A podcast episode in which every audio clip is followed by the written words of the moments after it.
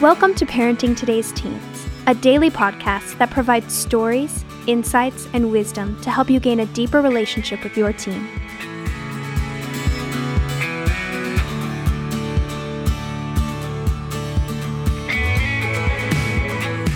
On today's episode, Mark Gregston answers some of your most pressing questions. Let's hear what he has to say.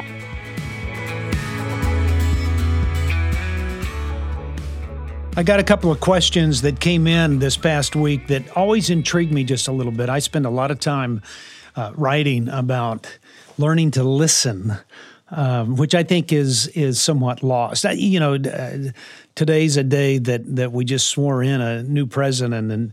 And um, I'm one of those guys. I don't talk politics a whole lot, but I will tell you this: that I support whoever's in the White House, and um, and the reason is because I think God placed him there for some mighty reason. I, you know, I, I supported the last four years. I supported the eight years before that. I supported the eight years before that. I supported the eight years before that. The four years before that. The eight years. But I, I mean, I can go on and on. I've always held the presidency in a. Um, in a high regard. But my point isn't to talk about that. My point is that we've created a, a world where people don't listen to anybody and um, that's what concerns me. And you know, as adults, I'm not so sure that that we really have to do that. I mean, I can I can pretty much get on Facebook or Instagram or just about anywhere else and spout any idea or thought that I have and and just let it go and not listen to anybody. But I think that's one of the problems why people are uh, screaming for attention, why they do the things they do and say the things they do and and their actions um, are speaking louder than their words, and it's because nobody's listening. You know, I mean, I, some people say, I can't hear what you're saying because your actions are speaking too loud. Well, the reverse of that is, well, maybe if somebody would listen, somebody wouldn't have to revert to actions. And so I, I say that because we live in a world that, that uh, if you've heard me speak anywhere or you've heard me talk about, like teens and and this world about how we engage with one another is that we don't listen to one another and and and we're giving all the the the facilities or the technology where we don't have to listen to anybody. We can pretty much select who we want to hear and who we want to follow. We don't really have to listen to the heart. And so and as an adult you have that opportunity. But but we're creating an example for kids that's not good because they don't feel listened to. And it amazing to me that we have kids that are struggling? Suicide rates are high. Uh, 14, 15 year old boys are the second highest suicide group. Nobody's listening to them. I had, a, I had a young lady tell me that she attempted suicide because she wanted to get her parents' attention just to read a letter because they wouldn't listen to her. So she left a seven page letter in hopes that they would read it. Isn't that crazy? People do everything to get somebody to listen to them. And so, uh, with that, these are the questions. Somebody wrote in and said, My son doesn't listen to me. Somebody else says, My daughter ignores me. So, what should I do? And this is what I would tell you that if you've heard me talk a million times, you've heard me say this two million times that I've got to look at myself, my home, and then my child. And so this is more about myself. Before I can worry about whether a child's listening to me, I've got to ask myself the question Am I listening to them? I can't change my child until I change myself. And I, I need to know that. And, and maybe you want to stop right now and do this. Text your child and say, Do you feel that I listen to you? And if they say, Yes, I know that you do, just say, Well, I want I want to continue that and I want it to go deeper. If they write you back and say, I don't think you do, then I would tell them this uh, then I want something completely different. I'm all ears. My son doesn't listen to me. What should I do? My daughter ignores me. Can I do something different? And I go, Yeah, you can. You can start to listen to them first in hopes that they'll listen to you. You know, because when you don't listen to somebody else, it's interesting to me that that there's a scripture that says a fool is wiser in his own eyes. or the way of the fool seems right to him. And, and that's all based upon whether somebody uh, gets counsel from somebody else. And, and, I, and I hear this all the time from parents who say, um, well, I don't. I, I I I really don't know whether I need to talk with anybody. I don't know whether we need any help. I think we're okay. I think we can handle this. Then they have questions. Do you believe in medication? Do you believe in psychiatry? Do you believe that kids are really depressed and and overly anxious? And I would tell you this: get counsel. Get counsel. If you have a legal problem, go get legal counsel. If you have a medical problem, go get medical counsel. And there's some people, no, I, I don't have any problem. I can take care of it myself.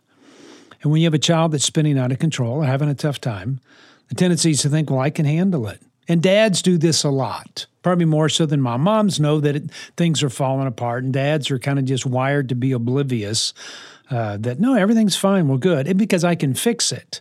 And and because dads have that way about them that they want to fix. But I go at some point, it's saying, let's lean on the counsel of somebody different. There's a scripture in Proverbs 12 15 that says, But a wise man is he who listens to counsel. Proverbs 11 14, But in abundance of counselors, there's victory. Proverbs 13 10, But wisdom is with those who receive counsel. Proverbs 19 20, Listen to counsel and accept discipline, that you may be wise the rest of your days. Isn't that great? Great counsel. Proverbs 24 6 says, For by wise guidance you will wage war, and in abundance of counselors there is victory. Proverbs 27 9 says, So a man's counsel is sweet to his friend. It's funny to me, it doesn't say, oh, I anyway, I, I you know, I, I I'm a man. I always thought that I could fix everything, take care of everything, and um, when my wife came to me and said, "I think I need to go to counseling," it was kind of a, a punch in the gut that that the stuff that my wife was wrestling through, I wasn't able to handle. Um, so I took a little bit of offense. And I thought, okay, maybe some of our marriage problems are because she needs counsel and I can't fix it. And so I really thought that she needed to go to counseling. And then after two or three times, the counselor that she was meeting with said, Well, why don't you bring in your husband? And so I went with the idea that, well, yeah, I'll help support my wife and tell her all the things that are wrong with her so she can get her life straightened out because my life is perfect.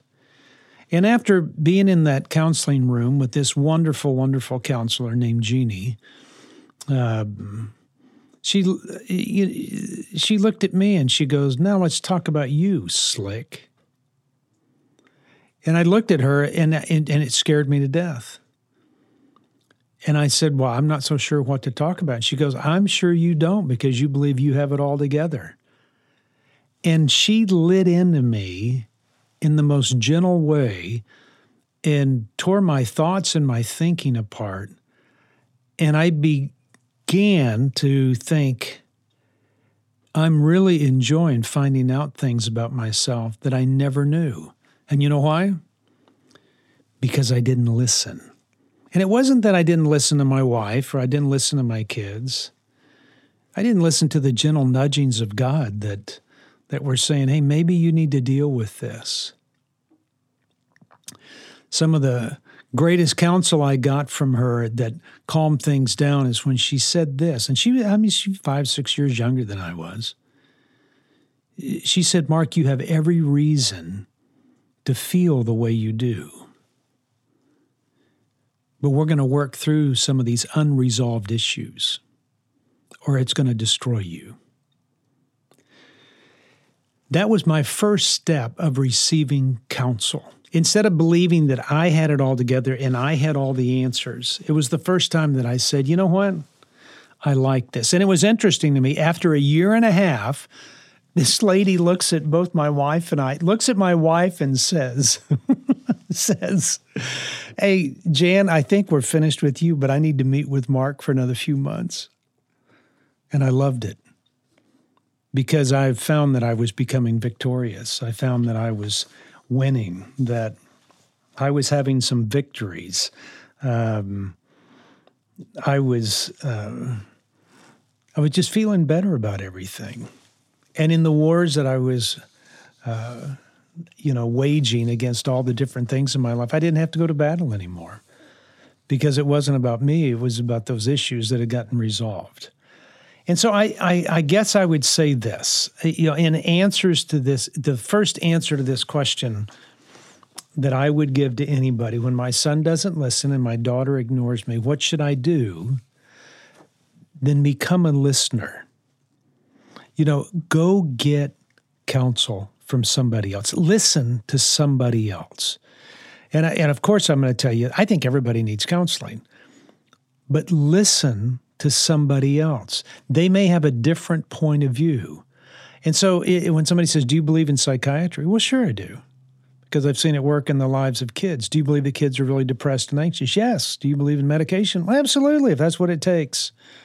I would never think I would I would never think of not taking, you know, Tylenol for a headache. Why would I think that it would be wrong to give kid a med- give a kid medication to help them with depression that they're not going to get through. And it and it breaks this idea that that we're strong like bull and don't need any help because quite honestly, I do need to talk to somebody and I do need help. I'm, and I'm not okay and I'm not so sure I can handle this and that's why I need help. That's usually the first step because this is what I find, folks. If a child doesn't feel listen to, um, then they're not going to listen to you.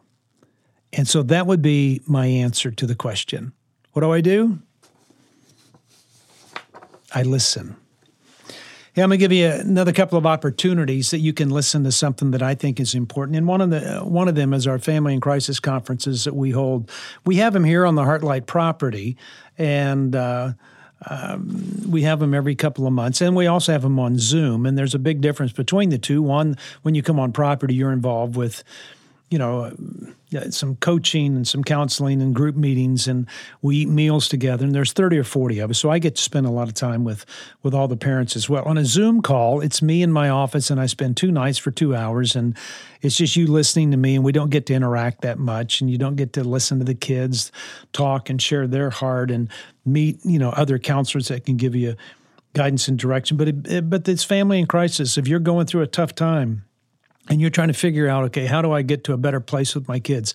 A family and crisis conference may be the place to go. And uh, so, I mean, you can go to any of our websites, in particular, parentingtodaysteens.org, and you can find out about the family and crisis conferences that we have coming up uh, that you can come to. Here's another thing that you can listen to this. It's a it's a parenting newsletter that that we send out once a week, and and uh, full of tips, chock full of uh, wisdom and insights and videos and resources and articles and all these things that you can get. We we've really been putting a lot of curriculum series uh, sessions in those, and one of those that that I think is coming out this week is one about listening, learning to engage with my child, learning to listen to their heart. And so I would tell you go to parentingtodaysteens.org and sign up for our weekly newsletter, and you'll find that it'll give you a lot of uh, uh, help and I think instill a great sense of hope uh, for you and your family. Listen to your kids, they need somebody to listen to them.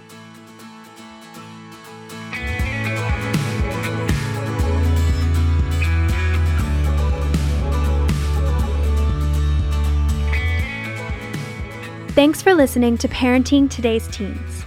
For more information, visit parentingtodaysteens.org. And to learn more about Heartlight, visit heartlightministries.org.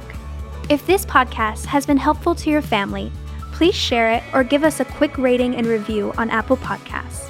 Of course, you can listen to Parenting Today's Teens wherever you listen to podcasts. Join us back here on Monday for another great episode. We'll talk to you then.